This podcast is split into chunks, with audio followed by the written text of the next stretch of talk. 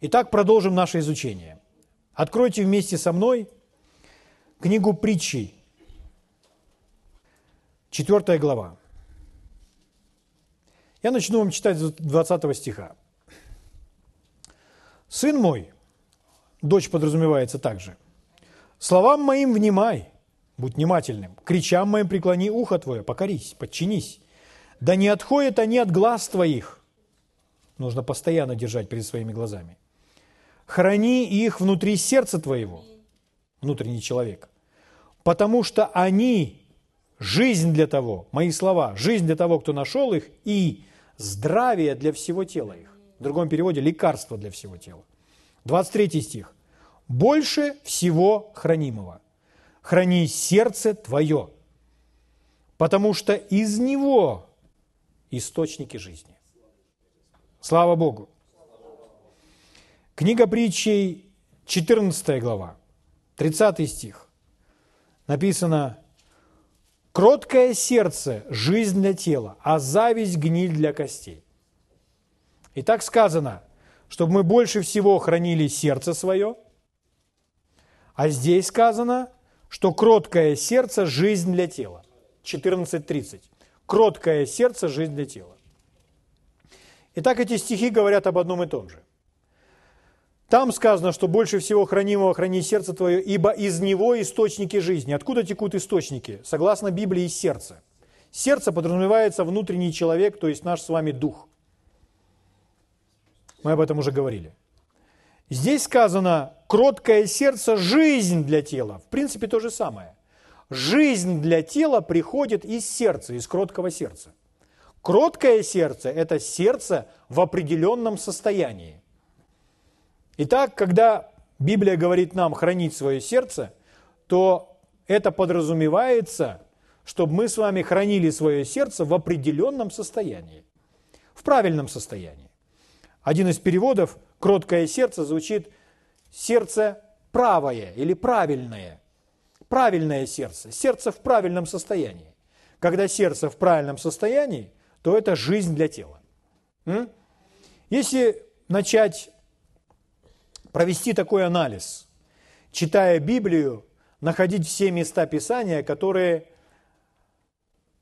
дают определенные характеристики сердцам, называют сердца какими-то словами, то мы найдем с вами десятки определений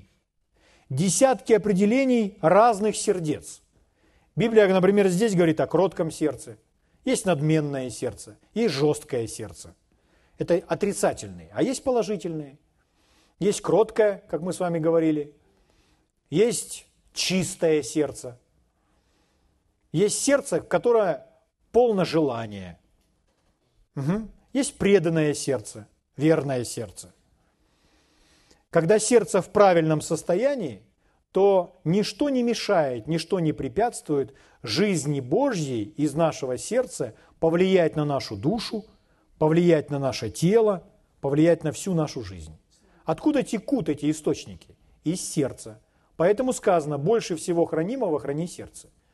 Если у нас с вами может быть много денег, но в нашем сердце страх, волнение, беспокойство, печаль и так далее, то деньги не помогут нам избавиться от физических недугов или еще чего бы то ни было. Источники в сердце, поэтому хранить прежде всего необходимо сердце. Если в сердце все правильно, то все правильно будет со здоровьем. Слава Богу! Все правильно будет со взаимоотношениями, с Богом прежде всего.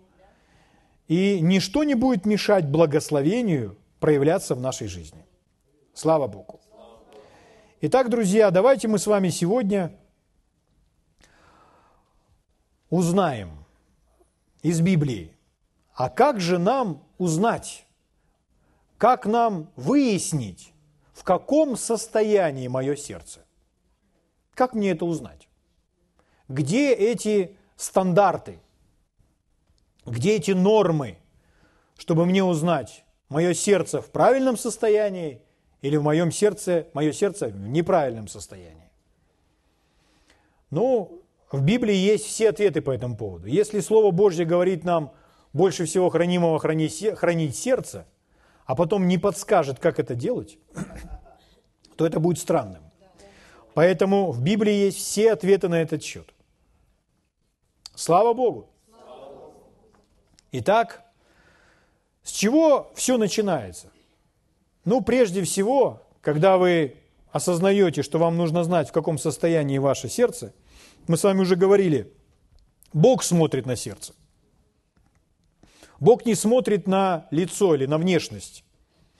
Богу не важно, человек в какой одежде одет, успел он причесаться или не успел он причесаться.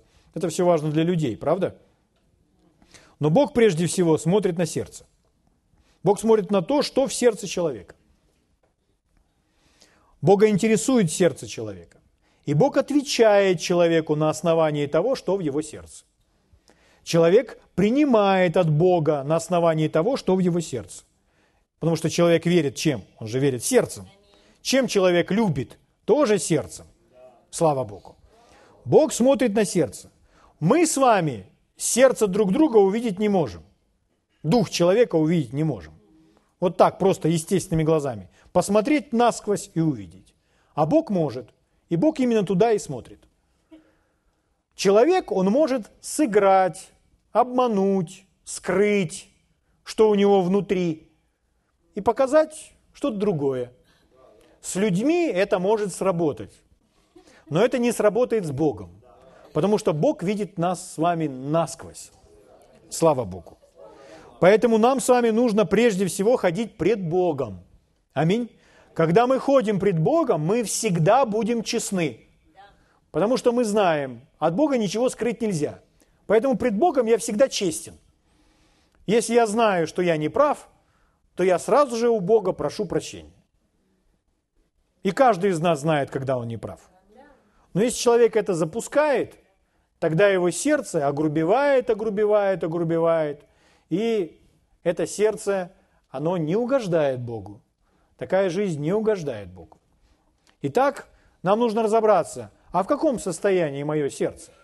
Нужно ли, чтобы в моем сердце что-то изменилось? Или все хорошо, все нормально? Мы с вами говорили, что длинный список, десятки состояний сердец в Библии. И много из них отрицательных. Но мы знаем, что мы родились свыше, как верующие люди во Христе. Мы родились заново. Родилась не наша плоть, родилась не наша душа. Родился наш дух. Наша душа никак не изменилась. Наша душа в процессе постоянного обновления ума, а Библия называет это спасение души. То есть мы находимся в процессе спасения души. Все больше и больше в нашей душе Божьего. Что касается нашего тела. Наше тело не получило изменения, но в один из дней оно изменится. Оно станет нетленным. Сегодня нет. Но наш дух получил полное преображение. Библия говорит, что наш дух был заново рожден. И Библия говорит, кто во Христе, тот новое творение, новое создание Божье. О ком это? Это о нас, о нашем духе. Когда Бог нас родил заново, когда нас Бог заново сотворил,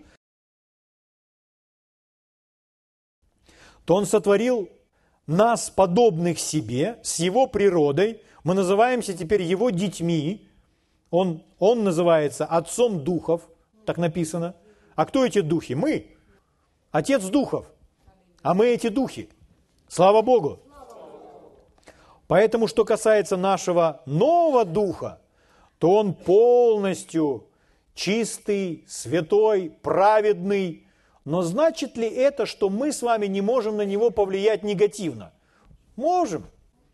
Мы с вами посмотрели на примеры из Нового Завета, где люди, рожденные свыше, влияли на свой дух. Мы можем в свой дух впустить неправильные вещи, потому что мы опять-таки свободны. В послании к евреям написано, что если мы исповедуем пред Богом свои беззакония, то кровь Иисуса Христа очистит нас с вами от всякой скверны плоти и духа. Какая может быть скверна у духа, рожденного свыше? Ну, когда человек не поступал по совести. Когда человек не поступал по совести, он повредил своему духу также. Поэтому эта кровь Иисуса очищает наш с вами дух также от всякой скверны, о том, как мы повредили своему духу. Верующий, рожденный свыше человек, который родился верой. А откуда эта вера? От Слова Божьего. Он может начать сомневаться в других Божьих обещаниях. И когда он сомневается, когда он не верит в это своим сердцем, то его сердце опять в неправильном состоянии. Это должно измениться. Делает ли это человека уже больше не дитем Божьим? Нет, он остается дитем Божьим. Он принят Богом, и он спасен. Но если мы с вами хотим, чтобы наш дух рос, развивался правильно и был в правильном состоянии, чтобы прожить здесь, на этой земле, долгую, плодоносную жизнь, принести много плода, то наш с вами дух должен быть в правильном состоянии. То есть там не должно быть неверия. С неверием будем разбираться мы. Со страхом, который также поражает дух человека. Он туда пытается проникнуть. Со страхом также будем разбираться мы. Аминь. И мы не должны не позволять сатане ничего недоброго вкладывать в наш дух. Вообще сатане закрыть всякое место. Библия говорит, не давайте место дьяволу. А где мы ему даем место? У себя на диване или в кресле? Да нет, в своем уме или в своем сердце.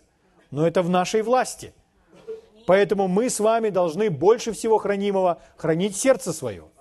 Рожденное свыше, святое, праведное сердце, рожденного свыше, дитяти Божьего. Слава Богу! Как узнать, в каком состоянии мое сердце? Мне нужно пойти к Библии. Еще во времена Ветхого Завета. С чего все начинается? Еще во времена Ветхого Завета. Давид молился, в 138-м псалме есть эта молитва. Давид молился и говорил: «Господи, испытай сердце мое, испытай помышления мои». Слово «испытай» или можно заменить его другим словом «проверь». «Господь, проверь! Проверь сердце мое, проверь помышления мои и направь меня на свой вечный путь». Угу. Не на опасном ли я пути? Направь меня на свой путь. Первое, что мы с вами должны делать, мы должны просить Бога. Мы должны обращаться к Богу и просить Бога о том, чтобы Он нам показал, что в нашем сердце. Поймите, у Бога есть такое качество. Он не сделает в нашей жизни даже доброго, если мы Его об этом не попросим. Почему? Потому что Он такой по своей природе. Некоторые люди называют это, если вам это понятно, то мы используем такой же термин. Он есть джентльмен. Это значит, что он не будет навязываться. Но это не просто качество его характера, это еще его законная природа. Дело в том, что у него должно быть законное право что-либо сделать в нашей жизни. Если мы его об этом попросим, у него появляется законное право действовать в нашей жизни. Мы просим Бога не потому, что он не хочет, а мы его уговариваем это сделать. Мы просим Бога, потому что тем самым мы Ему даем законное право проявиться здесь на земле. Поэтому, когда мы просим Его: «Господь, покажи мне». Один удивительный служитель молился так, и я перенял у него полностью эту молитву. Я научился от него. «Господь, покажи мне, что во мне не от Тебя. И покажи мне, что во мне или в моей жизни от Тебя. Покажи мне, от чего я должен отказаться, а за что я должен держаться». Вот такая молитва. Я начал молиться этой молитвой. И были многие неправильные представления в моей жизни, которые мне мешали жить. И проходит одна, другая, третья неделя, и они все разрешились. Я увидел, что я ходил во тьме, что я неправильно думал об этой ситуации, я неправильно относился к себе, там я неправильно относился к людям, там я неправильно относился к какому-то служителю, там я неправильно относился к какому-то посланию. И вот вдруг все это во мне был пролит свет. И про некоторые вещи я даже не могу объяснить вам, как я это понял. Но свет пришел, и я понял, этого не должно быть в моей жизни. И я от этого отказался. Как только я от этого отказался, еще больше мира пришло в мою жизнь, и я стал еще сильнее. Почему? Господь показал мне. Чтобы Господь что-то сделал в нас, чтобы Господь сотрудничал с нами и помогал нам в этой сфере, обнаруживая, что в нашем сердце, нам обязательно в молитве Его нужно об этом просить. Брат Хейген мучился, финансово страдая. Но в один из дней он встал пред Богом и сказал: Господь, я не просто на дне бочки, я под бочкой. И это место Писания, если захотите и послушаетесь, будете вкушать благо земли, не работает в моей жизни. Я же послушался. Я же исполнил это место Писания. Я делаю то, что ты мне говоришь. Почему я не вкушаю благо земли? Он начал спрашивать об этом Бога. Когда он начал спрашивать об этом Бога, Господь сказал: а ты не подпадаешь под этот стих, ты не выполняешь всего записанного в этом стихе. Как, Господь? Я же послушался, я делаю то, что ты мне сказал. Да, ты послушался, нам написано, если захотите. Ты послушался, но ты не хочешь. Что это такое? Состояние сердца. Казалось бы, ну что я, сам не знаю, что я не желаю? Оказалось, что не знал, что дело-то без желания. А тут вдруг свет пришел. Ага, так мне внутри нужно включить и делать это с желанием. И человек поправил свое сердце. Он исправился внутри сразу. Слава Богу. Итак, если вы хотите разобраться, в каком состоянии ваше сердце, с чего все начинается, просите у Бога. Просите у Бога и сотрудничайте с Ним, чтобы Он вам показал. Угу. Следующее. Ну, когда Он покажет, какими способами Он сейчас покажет, мы сейчас посмотрим, это следующие наши пункты.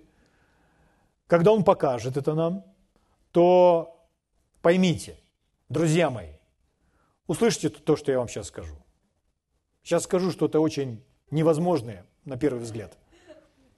Вы можете измениться. Вы можете измениться вот так. Вы смотрите на свою жизнь и думаете: ну это укоренившиеся во мне привычки. Я привык так себя вести, я привык так думать, и я привык так говорить. Неужели это может быть исправлено? Поверьте. Все начинается с того, что приходит свет. Когда Бог приносит свой свет, и вы понимаете, что в этой сфере вы должны измениться, вы можете измениться. Просто ответив на свет. Если вы не отреагируете на этот свет, на новое ваше знание и понимание, то есть вы знаете, что вам нужно исправить свою жизнь. Вот вы знаете, что вам нужно исправить свою жизнь. Но вы этого не делаете, то вам грех. Потому что когда человек знает и не делает, ему грех. Вы подумаете: ну ладно, тогда я лучше Бога не буду спрашивать, чтобы он мне... Нет, вы же хотите быть успешным человеком. Вам все равно нужно будет спрашивать Бога: Господь, покажи мне. Угу. Господь будет вас учить. Господь будет вас учить желанию. Господь будет вас учить победе над вашей собственной плотью. Он вам покажет про вашу пищу. Он вам покажет про ваш сон, как вы нежитесь в постели. Он вам покажет про ваши мысли, которыми вы позволяете себе думать. Он вам покажет про ваш язык. Он вам покажет про всякое неправильное, негативное ощущение, про все ваши обиды. Все начнет вылазить наружу. И у вас такой молитва: Господь, покажи во мне, что во мне не от Тебя, принесет пробуждение в вашу жизнь. Знаете почему? Потому что вы сразу начнете очищаться. Вы начнете выбрасывать то, другое, каяться снова и снова. А это делает вас более способным слышать Его голос. И вы будете ловить Его всякое движение. Почему? Потому что забыли, наконец, все свои обиды. Потому что перестали думать о себе. Потому что положили себя на алтарь и сказали: да не буду я строить свою жизнь. Я буду служить Тебе, а Ты построишь мою жизнь. В это тяжелое для нашей страны время. Слава Богу! Слава Богу! Хорошо, чтобы мы успели все, давайте я пойду дальше. Итак, вы можете измениться? Вы мне так ответьте: с Божьей помощью могу. Ну, аминь, это так, да. Потому что Господь будет вас поддерживать в этом. Он же с вами. Он вас в этом не оставит. Он же Бог. Аллилуйя. Следующее.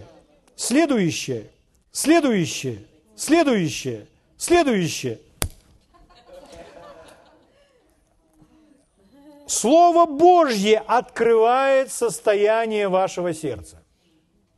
Вот мы только что сказали, что попросить об этом Бога. А теперь, Слово Божье откроет вам состояние вашего сердца. Что это значит? Это значит, нужно читать свою Библию каждый день. Каждый день нужно читать свою Библию. Друзья мои, это трагедия, что христиане Библию не читают каждый день. Я никого из вас сейчас не обвиняю. Я вас просто зову. Давайте будем читать Библию каждый день. Каждый день, каждый из нас должен читать свою Библию. Аминь. Слава Богу. Давайте откроем вместе послание к Евреям, 4 глава. Евреям, 4 глава. 1 стих прочитаем с вами, 12. Удивительный стих. Здесь написано, Евреям 4:12, Слово Божье живо и действенно. Итак, Слово Божье, оно живое, и оно действует. Дальше написано, острее всякого меча, обоюда острого. Такое остренькое слово. Угу. Почему он говорит об остроте слова? Потому что то, что острое, оно может проникнуть. Смотрите, острее всякого меча обоюда острого, оно проникает до разделения души и духа, составов и мозгов, и дальше написано, и судит помышления и намерения сердечные. Кто судит? Слово! Аллилуйя!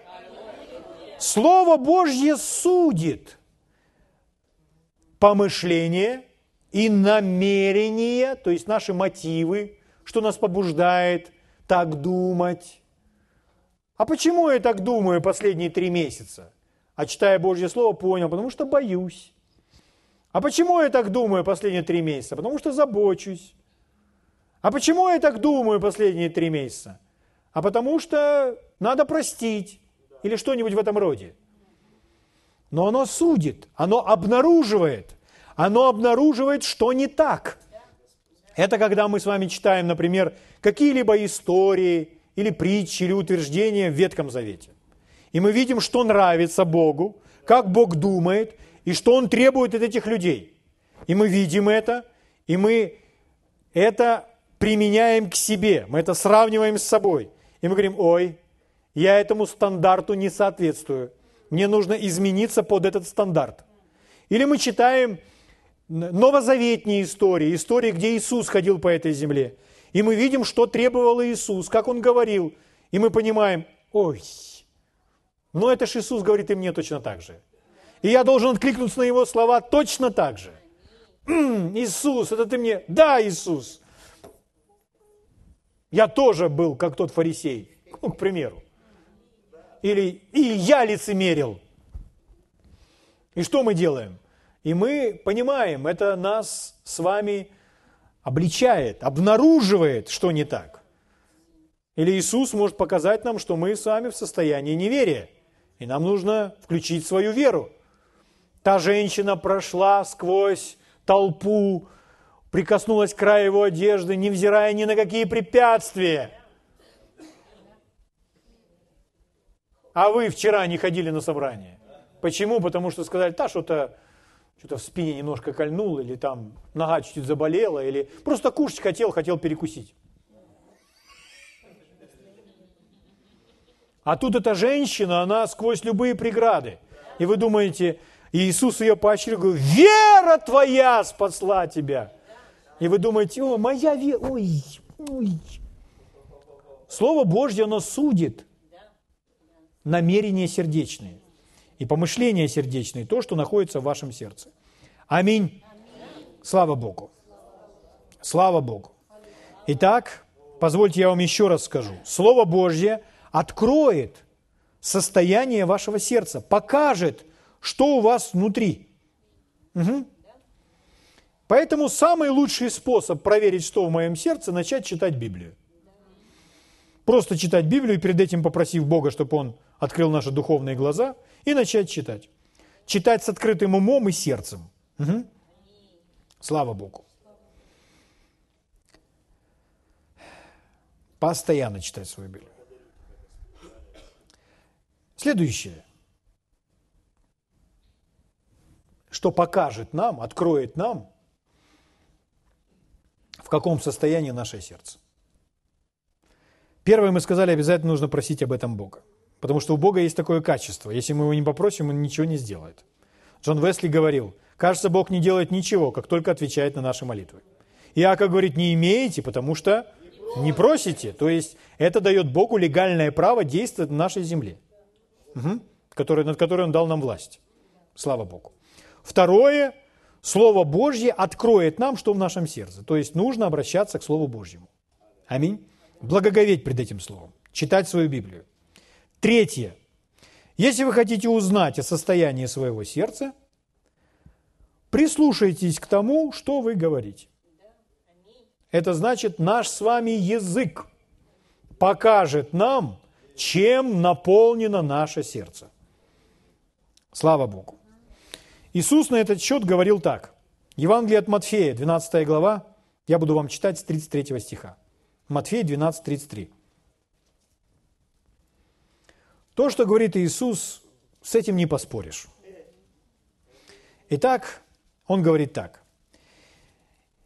«Или признайте дерево хорошим и плод его хорошим, или признайте дерево худым и плод его худым, ибо дерево познается по плоду». Дерево познается по плоду. И Иисус здесь не фермеров учил. Правда? Он на примере дерева рассказывает о человеческой жизни. Итак, дерево познается по плоду. Если это дерево приносит красивые, вкусные яблоки, то значит, это хорошее дерево. Но если на этом дереве мелкие, кислые, невкусные, терпкие яблоки, которые и не хранятся, а гниют сразу, то значит, вам не нужно такое дерево в саду. Так ведь? То же самое с нами. Если плоды хорошие, то дерево хорошее. Это верно и про нас также. Если плоды плохие, то дерево плохое. Если вы говорите злые вещи, человек говорит злые вещи. Человек говорит о чем-то злом. То это показывает, прежде всего, вам самим состояние вашего сердца, состояние вашей внутренности. Еще раз читаю весь контекст. «Или признайте дерево хорошим и плод его хорошим, или признайте дерево худым и плод его худым, ибо дерево познается по плоду. Порождение ехиднины. Как вы можете говорить доброе, будучи злы?» Вы видите? «Ибо от избытка сердца говорят уста». Смотрите, он не говорит, что то, что в вашем сердце, выйдет наружу. Он говорит об избытке. То есть то, чем ваше сердце наполнено. «От избытка сердца говорят уста». Это верно в отношении каждого из нас. Слава Богу. Сердце может быть наполнено чем-то хорошим, чем-то плохим, но уста все равно будут говорить. Смотрите, что Иисус говорит дальше, 35 стих. «Добрый человек из доброго сокровища выносит доброе, из сокровищницы своего сердца». У Луки написано. из доброго сокровища выносит доброе, а злой человек из злого сокровища выносит злое. Итак, речь идет о словах. От избытка сердца говорят уста. Хотите узнать, чем наполнено ваше сердце? Просто прислушивайтесь к тому, о чем вы говорите. Нет, не о том, что вы говорите, когда вы берете себя в руки, вас кто-то о чем-то спрашивает, вы произносите правильные слова, а потом идете. Нет. Вы поймаете себя на том, когда вы говорите просто спонтанно или в условиях давления, что из вас выходит. Подобно как с тюбиком. Если вы придете домой, возьмете тюбик с зубной пастой, открутите эту пробочку, бросите этот тюбик на пол, а потом сверху ногой вот так вот бах! То все содержимое тюбика окажется на вашей стене, прямо в ванной, прямо там. О чем это говорит? В нашей жизни точно так же. Давление жизни, оно всегда продемонстрирует, чем мы с вами наполнены.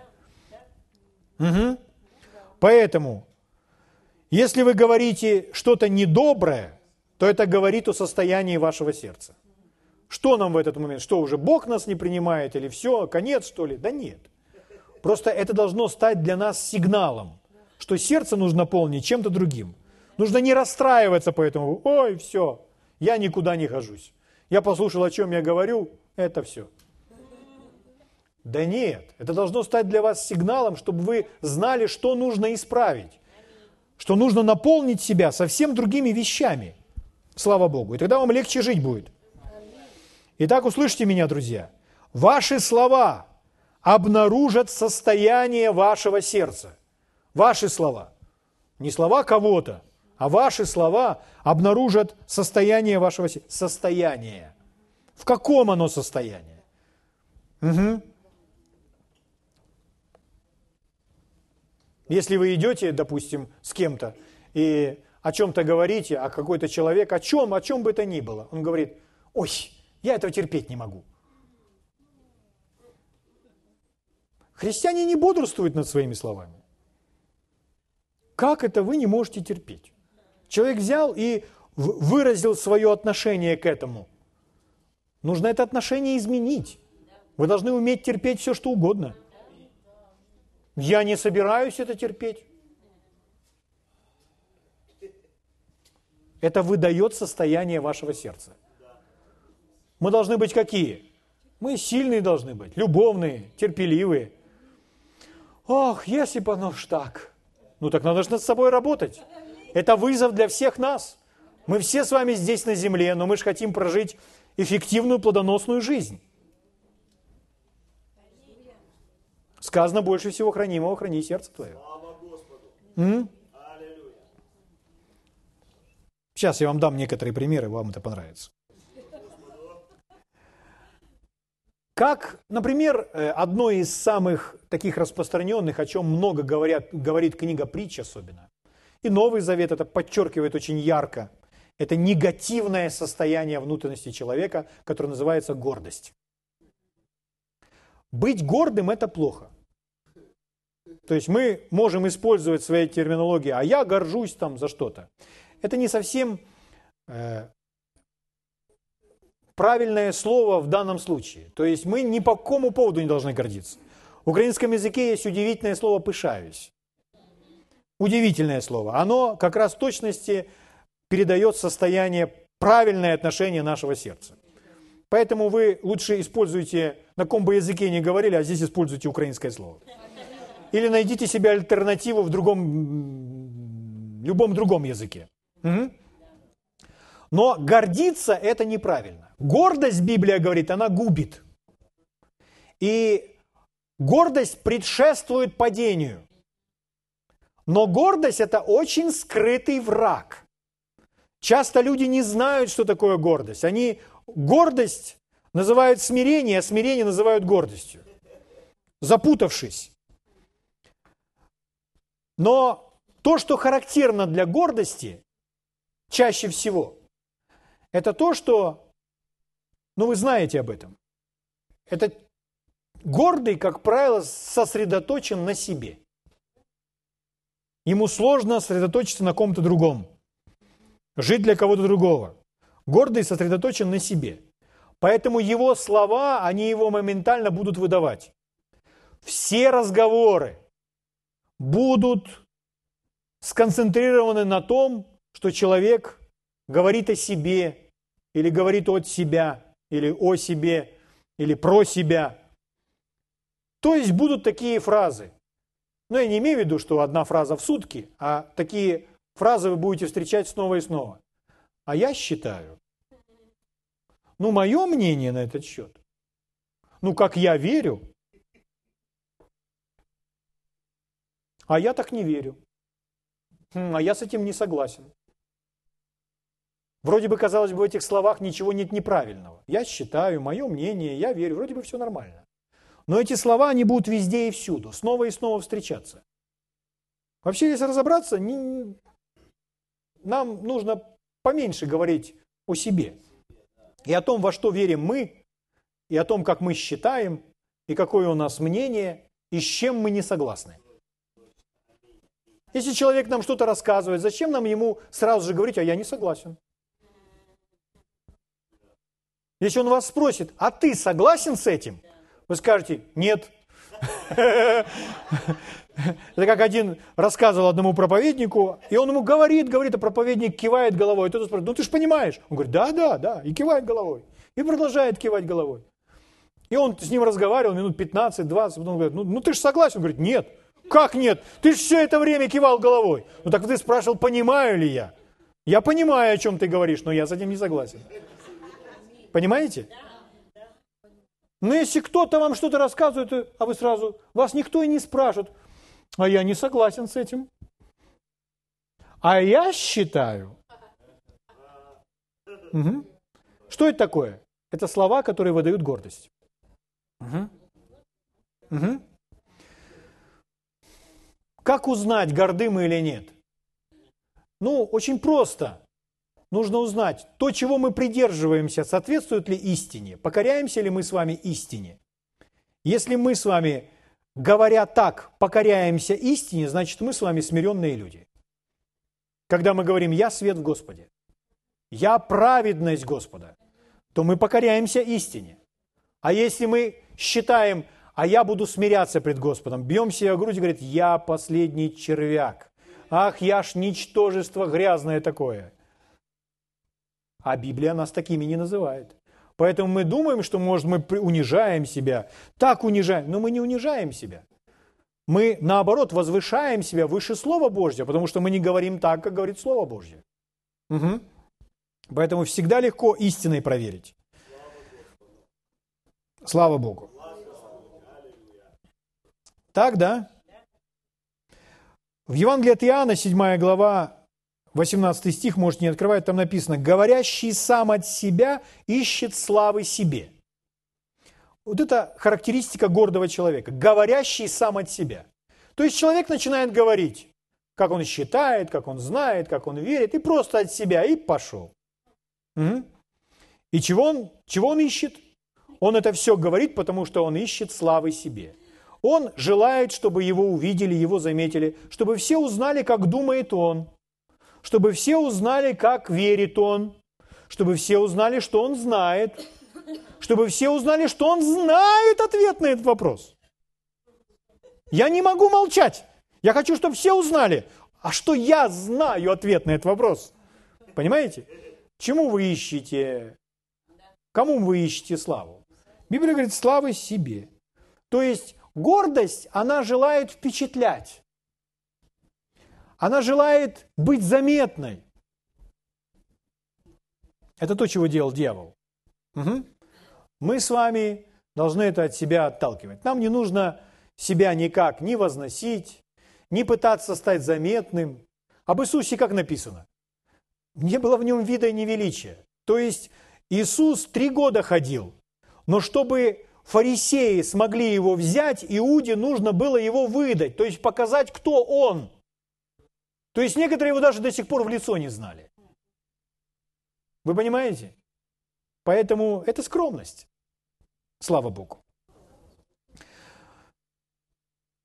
Поэтому если мы ловим себя, что нас задевает, что нас не слушают, и что не прислушивается к нашему мнению, и мы ловим себя на том, а вот я считаю, то мы должны сразу на это посмотреть и сказать, ой, эти слова выдают состояние моего сердца. Это не значит, что нужно сразу себя, то есть нужно просто с этим разобраться, потому что это для нас сигнал. Угу. Слава Богу! Итак, друзья мои, следующее. Сомнение, которое также в сердце. Марка 11:23 написано, что сомнение в сердце. Что если будет сомнение в сердце, то человек не получит то, что говорит. А если он поверит в сердце, и это слово будет в устах, то он получит то, о чем говорит. Вы слышите меня? Как верование выражается через говорение, через слова, сказанные вами, так и сомнение выражается через слова, сказанные вами. Сомнение в сердце. Есть разница между мыслями сомнения в вашей голове и сомнениями в сердце. Иисус сказал, что вы говорите не из головы. Иисус сказал, что вы говорите от избытка своего сердца. Угу. Особенно, мы с вами сказали, если следить за человеком постоянно. Особенно в условиях давления. Человек говорит от избытка, потому что он не может там играть. То есть он играл, делал эту маску, ходил в маске. Потом, как давление жизни пришло, все увидели. Вы слышите? Вообще, вам полезно то, о чем я вам сейчас говорю?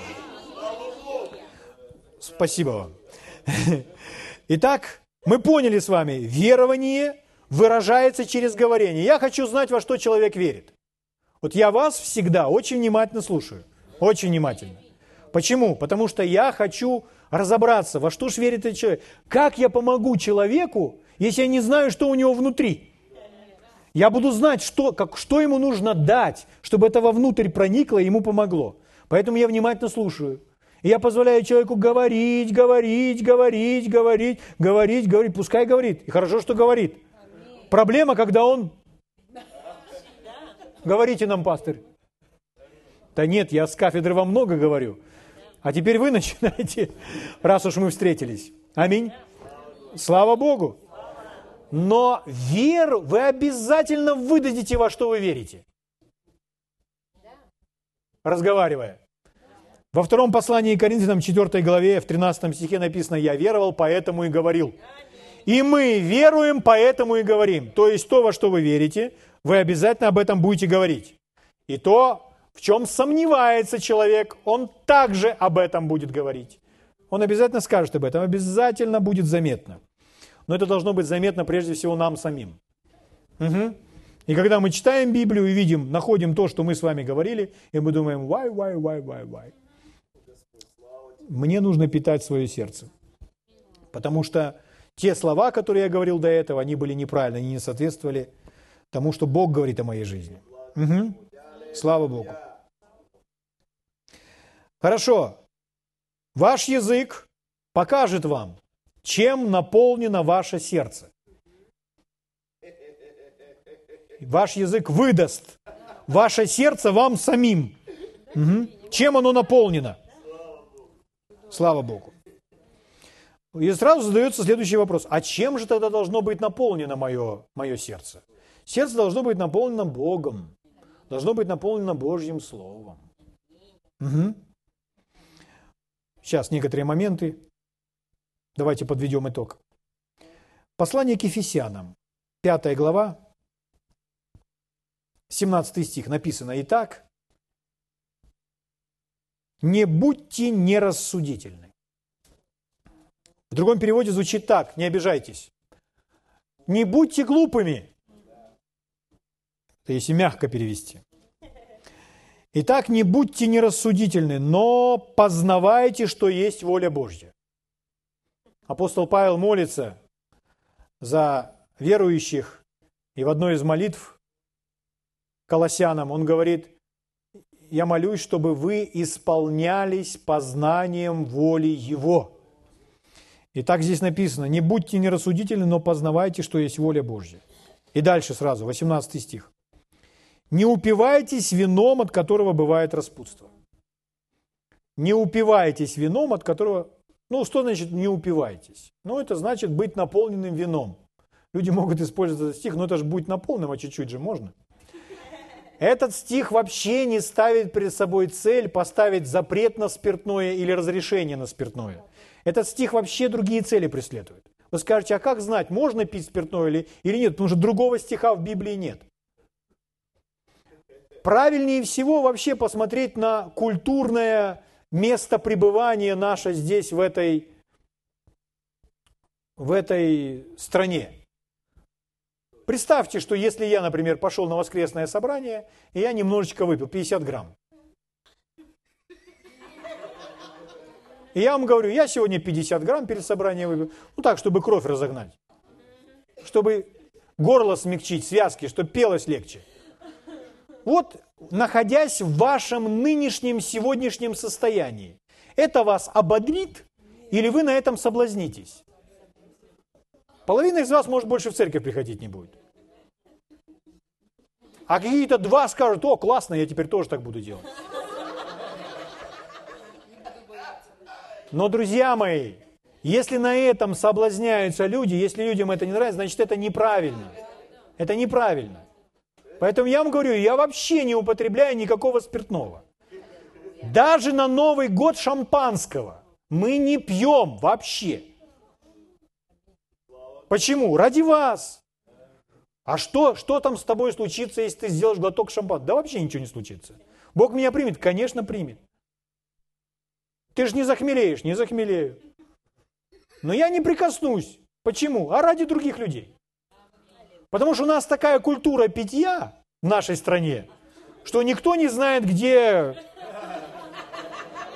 Если вы даете разрешение, говорит, немножко можно. Все.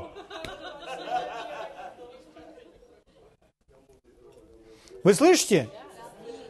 Но этот стих об этом не говорит.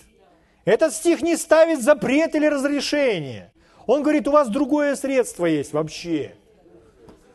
Итак, он говорит, да не упивайтесь вы вином, от которого ничего доброго, а только распутство, потому что хмельные люди такое говорят и такое творят.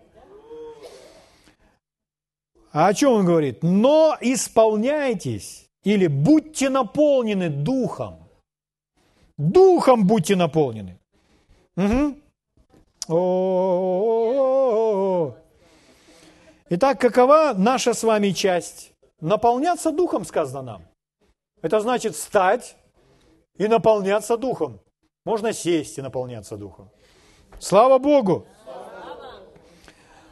Что духом мы наполняем? Какую нашу часть? Какая наша часть наполняется духом? Сердце, дух. Аминь. Не ум, не тело. Когда сердце наполнено духом, то это повлияет и на нашу душу, и на наше тело. Потому что из сердца источники жизни. Когда сказано, что мы с вами должны наполняться Духом, то речь идет о Духе Святом. Это значит, наш с вами Дух, как вместилище, как сосуд, должны наполниться Святым Духом, Божьим Духом. Тогда мы с вами будем полные Бога. Вот мы ходим полные Бога. Знаете, что Смит Вигглсворт говорил? Смит Вигглсворт так говорил. Я обнаружил самый лучший способ, как постоянно быть используемым в дарах Духа Святого. Это быть постоянно наполненным. Слава Богу! Итак, вы спросите, как наполняться? Здесь есть ключ. Сразу же в следующем стихе. «Исполняйтесь Духом, назидая самих себя». Слово «назидая» это у нас так переведено. В другом переводе звучит так, «говоря самим себе». Итак, исполняйтесь, оставайтесь наполненными Духом, говоря самим себе. Это ключ, это условие. Как сохранять себя наполненным Духом? Что говорить самим себе? А здесь написано псалмы, славословия, духовные песнопения, поя и воспевая в сердцах ваших Господу. Угу. Итак, поя и воспевая где? В сердцах. Это то, о чем мы говорим. Связь. Уста и сердце, уста и сердце, уста и сердце. Снова и снова. Римлянам написано в 10 главе. Сердцем веруем, устами исповедуем. Хотите повлиять на свое сердце? Разберитесь со своими устами. Чтобы сохранять свое сердце наполненным, вот что нужно говорить. Слава Богу. Смотрите, как другой перевод этого стиха звучит. «Говоря самим себе псалмы, славословия, духовные песни, поя и создавая мелодии в вашем сердце Господу».